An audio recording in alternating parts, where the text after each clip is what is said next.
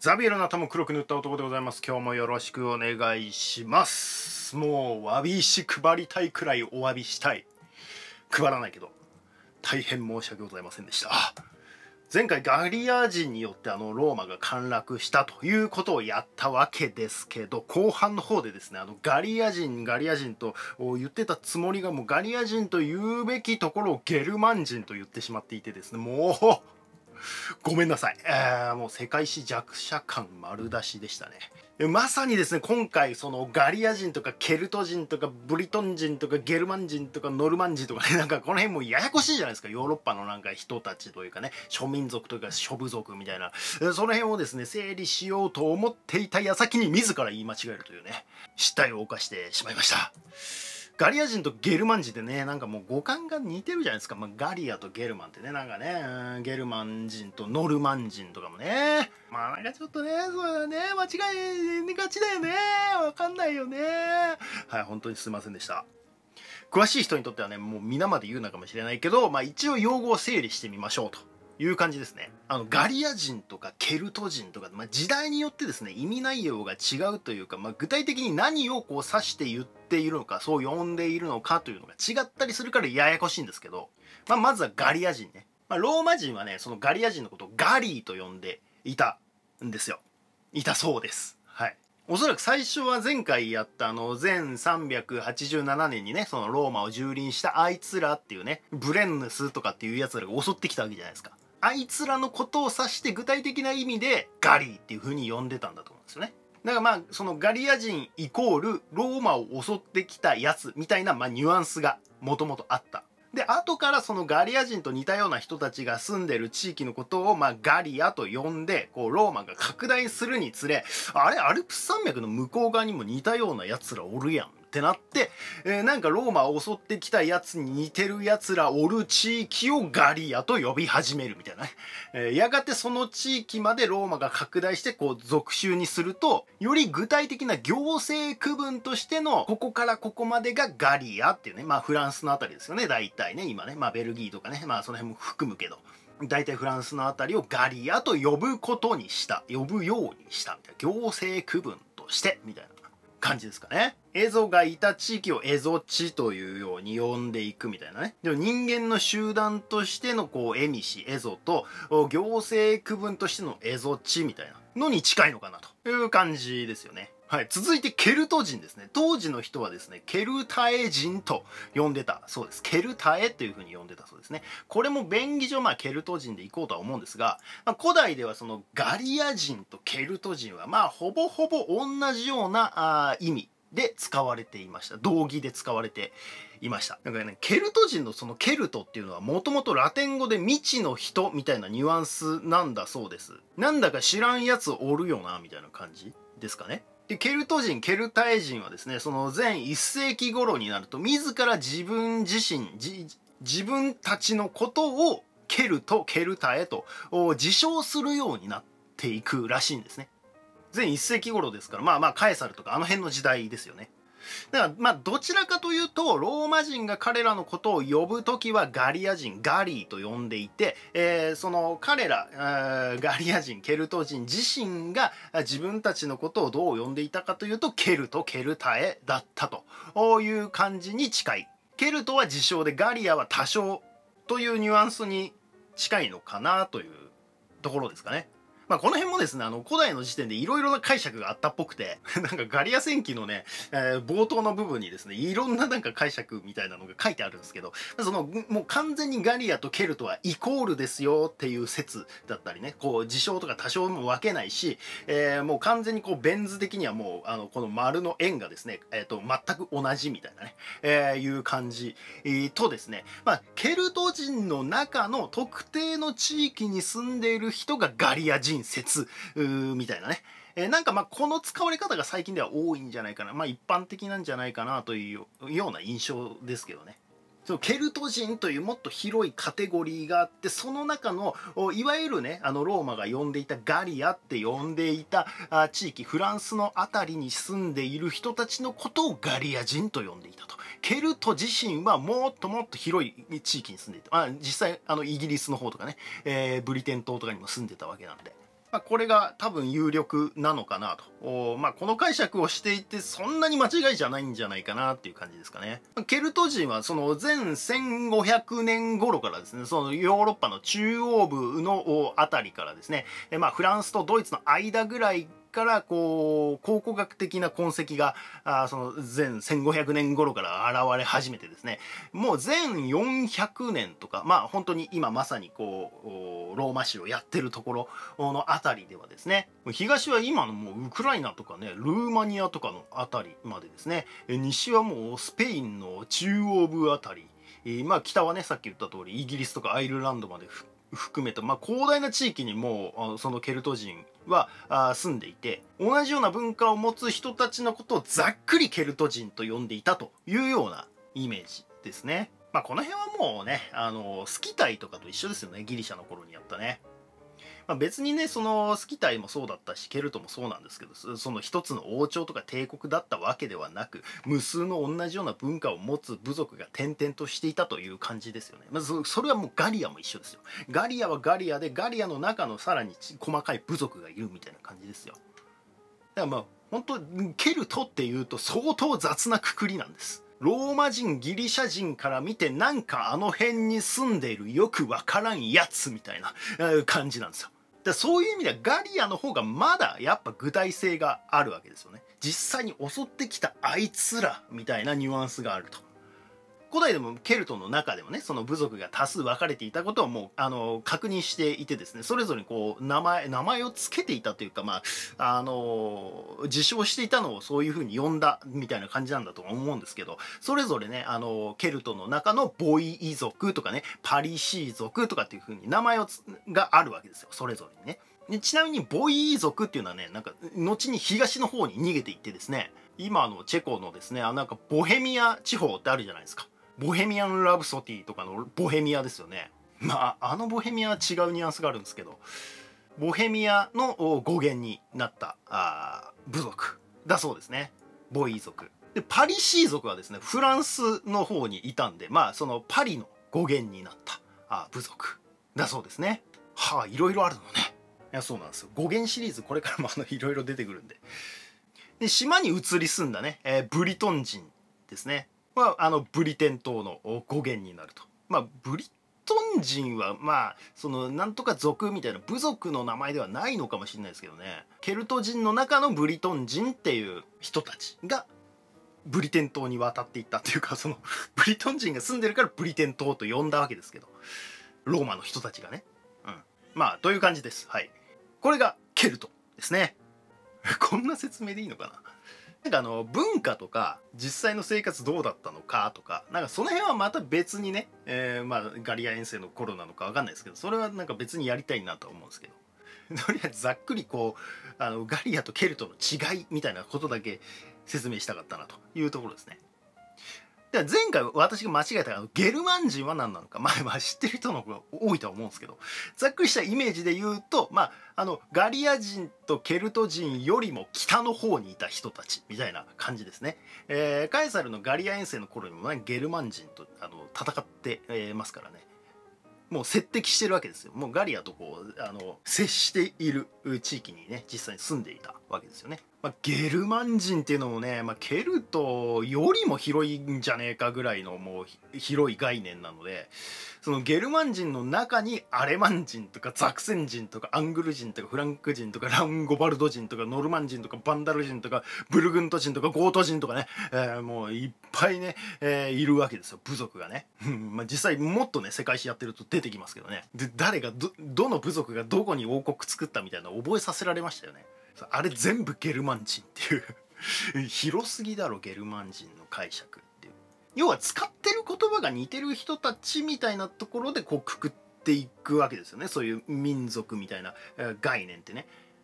インドヨーロッパ語族の中のゲルマン人のアレマン人みたいな感じなわけですよ。ゲルマン人のくくりとケルトのケルト人のくくり同じインドヨーロッパ語族なんだけど若干使ってる言葉違うよねみたいな感じでこう分かれていくわけですね。でそこからさらにこう分岐していってアレマン人ザクセン人ケケあのゲルマンの方はそういうふうに分かれていくわけですよ。ケルトの方はあのガリアだったりとかブリトン人だったりとかに分かれていくわけですよボイ族だったりとか もう何言ってるか分かんないけどまあそんな感じですはいまあ生物の分類みたいなのに近いのかもしれないですよね。哺乳類のところがインドヨーロッパ語族みたいなね。食肉目のところがゲルマン人猫科のところがアレマン人みたいな。で実際にさらにその下とかもあると思う、えー、猫科のライオンなのかトラなのかに分かれていくみたいなね。はい。そんな感じですかね。はい。でまあやがてそのゲルマン人はね具体的にはゴート人東ゴート人とか西ゴート人とかがね、えー、こう紀元後の375年ですね。ドナウ川を越えてくるわけです。ドナウ川とかですね。ローマ帝国の諸都市になだれ込んでくるんですね。世に言うゲルマン人の大移動がこの頃に始まるわけですね。各部族が王国を作りそれが今のヨーロッパの基礎を成していたりする。はい、ここからもうあのそれぞれ国や地方の語源になってるシリーズです。全然覚えなくていいんですけどへえぐらいに聞いていただければと思います。ゲルマン人はねさっき言った通りくくりとしては大きすぎるんですけど当然まあジャーマンなわけですよ。ゲルマンってね、まあ、だからジャーマニーの語源なわけですよ。まあドイツですよ。ゲルマンはイコールドイツと言っても過言ではない。いや過言みたいな、まあ、語源としてはってことですよ。まあ、実際ゲルマン人がいた範囲も大体ドイツの辺りとかね、えー、がメインだったこともあってドイツはジャーマンと呼ばれてるわけですよ。まあ、ドイツだけじゃないんですよ。あの北欧の方とかも、まあ、基本的には全部ですよ。ノルウェーとかスウェーデンとかデンマークとかあの辺も全部そうなんですけどゲルマン人っていうくくりで言うとね次アレマン人ですねフランス語でドイツのことを呼ぶ時はアレマーニュって呼ぶんですよ。まあ、アレマン人がいた土地みたいな意味です。まあ、そのゲルマン人の中のアレマン人がいた土地ですね。だから、アレマンイコールドイツなんですよ。またドイツみたいな。そうそうそう。フランス人はアレマーニュと呼んでるということですね。はい、次、ザクセン人ですね。これももともとドイツにいた人たちなんですけど、まあ、サクソン人とも言いますけど、これはまあ、その、言語の違いとかね、響きの違いだけで、ザクセン人とサクソン人は一緒です。ザクセン、サクソンが、まあ、フィンランド語でですねドイツのことを呼ぶ時はサクサなどと呼ばれるらしいんですねなのでザクセンイコールドイツです全部ドイツじゃねえかみたいな まあ中世の頃になるとね、まあ、ザクセン公国とかねザクセン選定公とかね、えー、ザクセン絡みのねこう名前があのドイツで出てくるの。全部ザクセン人サクソン人由来ということですね。まあ今もね、えー、ドイツの南東部の方はザクセン州っていう名前になってますからね。だからザクセンもイコールドイツということですね。ゲルマンアレマンザクセン全部ドイツ。次アングル人ですね。これはねイングランドの語源ですね。ああよかった。イングランドかみたいな。あもうドイツじゃないんだ。まあまあこれはなんか有名かなと思いますけどね。アングル人がね。まあアングル人が渡っていったんでイングランドになったっていうね。そのアングルアングルイングルランドみたいなね、えー、アングルランドがイングランドになったってことですね。まあ、これも民族大移動の時期にね、えー、今のイギリスブリテン島に渡っていってですね、えー、いった部族なわけですよ。まあ、これあのさっき言ってたあザクセン人もですねあのアングル人と同じような時期にですね、えー、こうブリテン島に渡っていってるんですよ。でまあそのアングル人とサクソン人が混ざってアングロサクソンになるという感じなんですよね。そこだけなんかそういう呼び方するんだって感じしません？なんか俺昔から不思議だったんですけどね。なんかしかも一緒にこの時ジュート人っていうのもね渡っていってるんですけどね。ジュート人の名前は無視するんだみたいな。アングロジュートサクソン人にしてやれよみたいな感じするんですけどね。よくわかんないですね、現代のファイブアイズとかね全てアングロサクソンですからね。イギリスアメリカカナダオーストラリアニュージーランド。まあ、アングロサクソンにこの世界が牛耳られてるみたいなね、えー、発想に至るのもまあ分からんではないかなっていう感じはしますけどね。あファイブアイズってあの機密情報共有みたいな。まあなんか軍事情報とかね機密情報とかをお互いに共有しましょうねみたいなね。まあ国際的な枠組みの名前ですねファイブアイズってね。まあその5つのアングロサクソンの目がねめっちゃ世界のことを見てるからねみたいな感じのニュアンスがあるわけですよ。まあ、ただこここういう時現代的なアングロサクソンって言ってる時のこの響きとでこの太古の時代のですねアングロサクソンっていうのはまあ多分意味合いが指してるものが違うというかですね。アングロサクソン国家みたいな意味で我々は今現代では使ってますけど個別具体的なアングロサクソンという民族を指して言ってはいないじゃないですか。実際アメリカにはいろんなね、えー、民族の人が住んでたりするわけなんで。だからなんかこの辺もなんか難しいとこですよね。まあさっき言ってたケルトとかもそうですよね。ケルトとかもね、現代的にはね、ケルトってちょっと違う意味合いが出てくるわけですよね。アイルランドに実際に住んでいる人とかねそういうまあ近代国家を作る上でそのケルトという民族性みたいなのを自分たちのアイデンティティとして、えー、アイルランドっていう国を作ったわけですよね彼らはね。この本当に古代の時代のあの広い意味のケルト未知の人たちみたいな意味は今今はないわけですよ。具体的なケルト人という民族性みたいなのを持ってるということですね。まあいいや次。はい。あそうそう。だからそのついでと言ったらあれなんですけどでそのアングロサクソンがイギリスに来たので先住民であるブリトン人その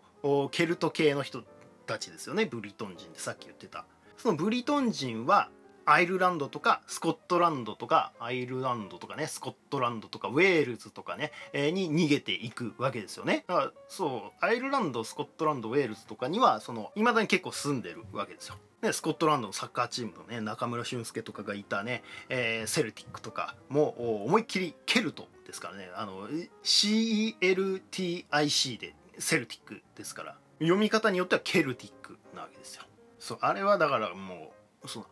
ケルト人ということにアイデンティティを持ってる証拠ですよね。逆にブリトン人が大陸に逃げてですねフランスのブルターニュ地方に逃げてきたわけです。というかそのブリトン人が来たことによってブルターニュというふうに、えー、あの地方を呼ぶようになったという感じですね。イギリスのまあ対岸というかまあ近くのこう半島ですよねブルターニュって。はいまあそんな感じですかね。アングロサクソンがこうイギリスに行ったことによってケルト人ブリトン人たちがこう各地にいろんなところにこう逃げていったおかげでこう今今こういう感じになってますよみたい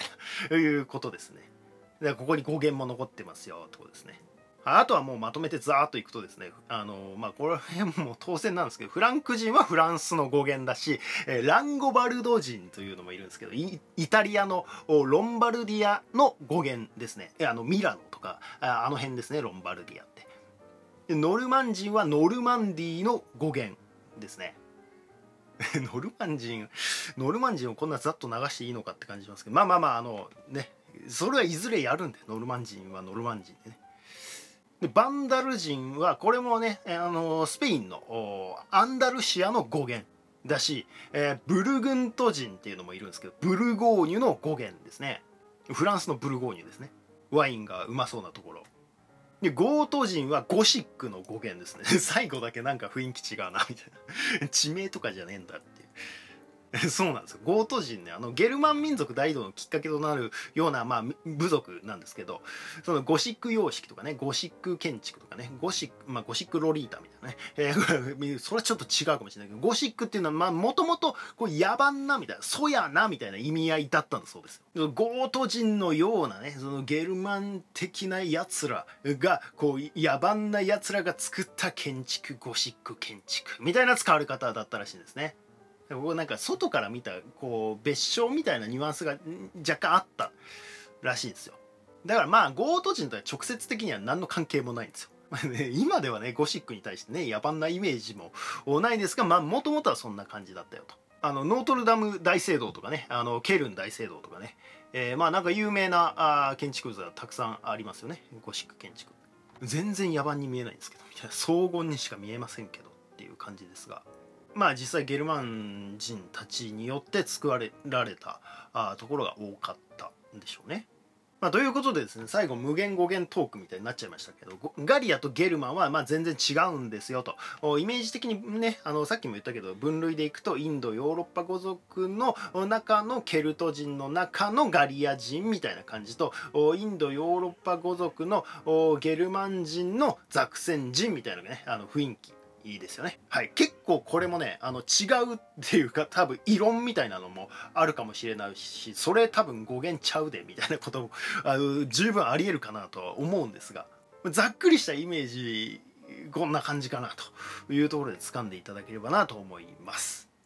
教科書よりは詳しいと思う。うん、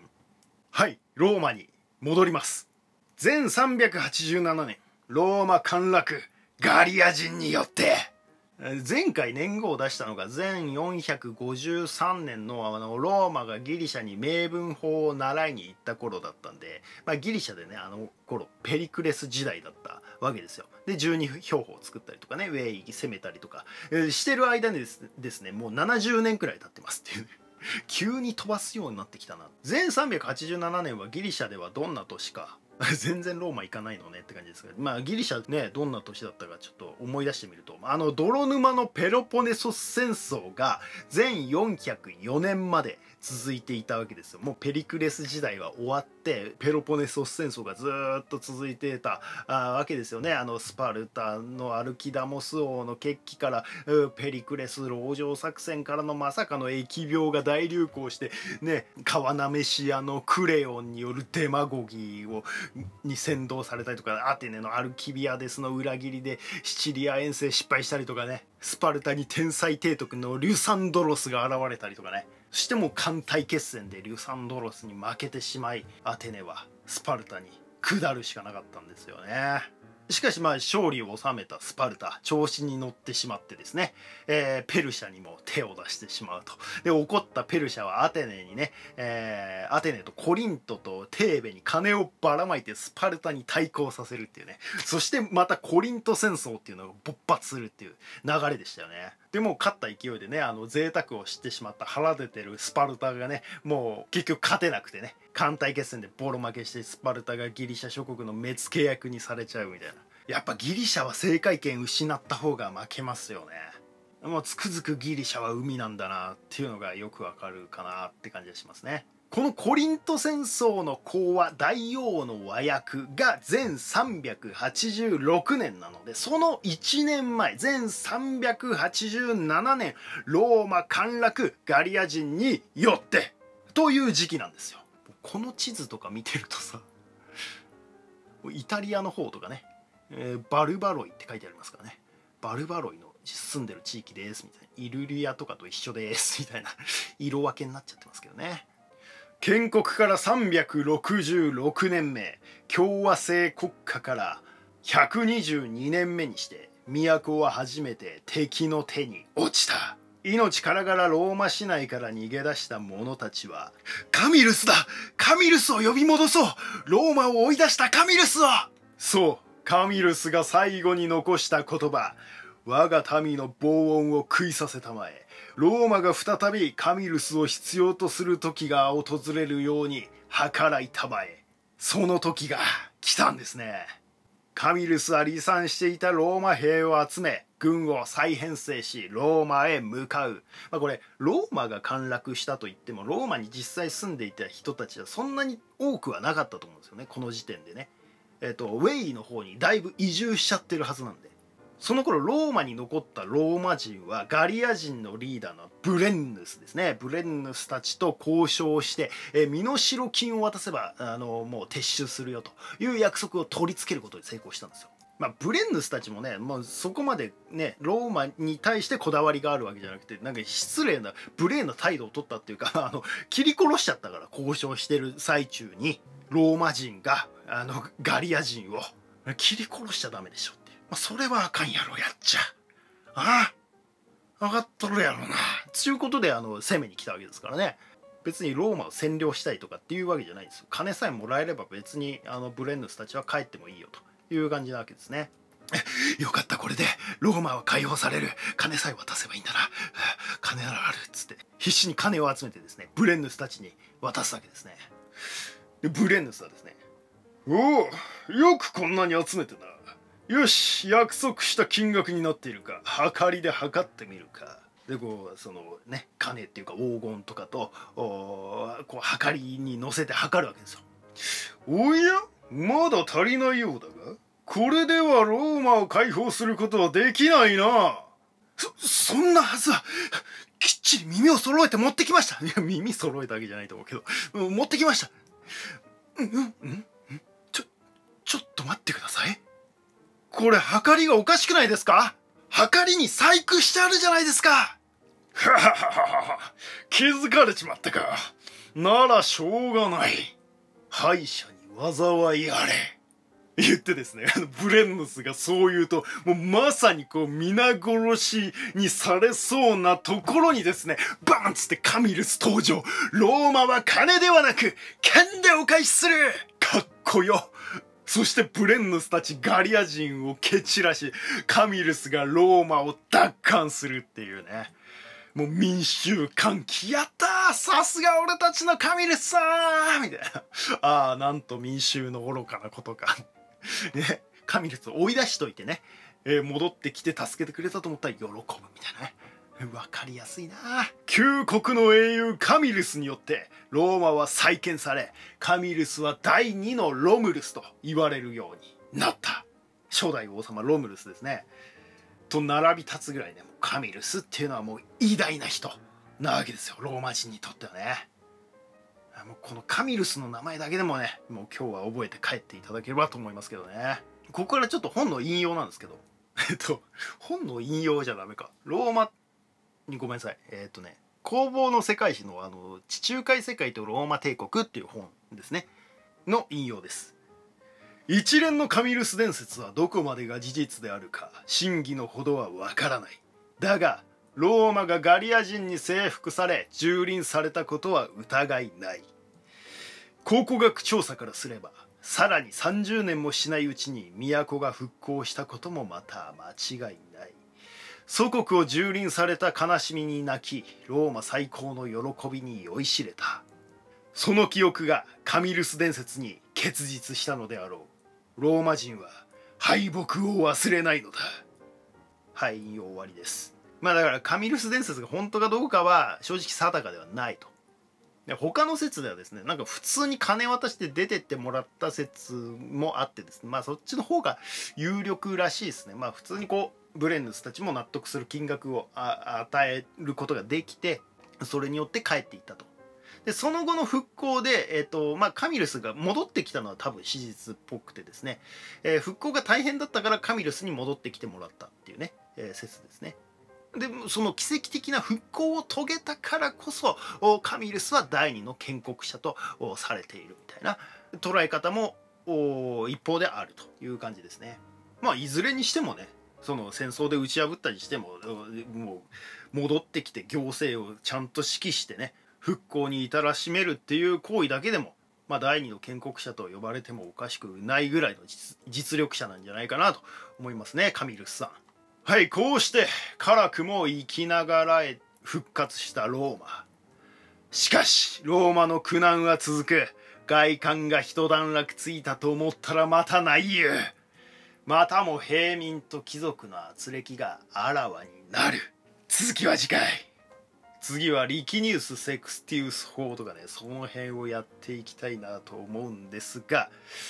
まあそれだけじゃないですね。ローマはまだまだピンチ続きです。以上ザビエルの頭を黒く塗った男でした。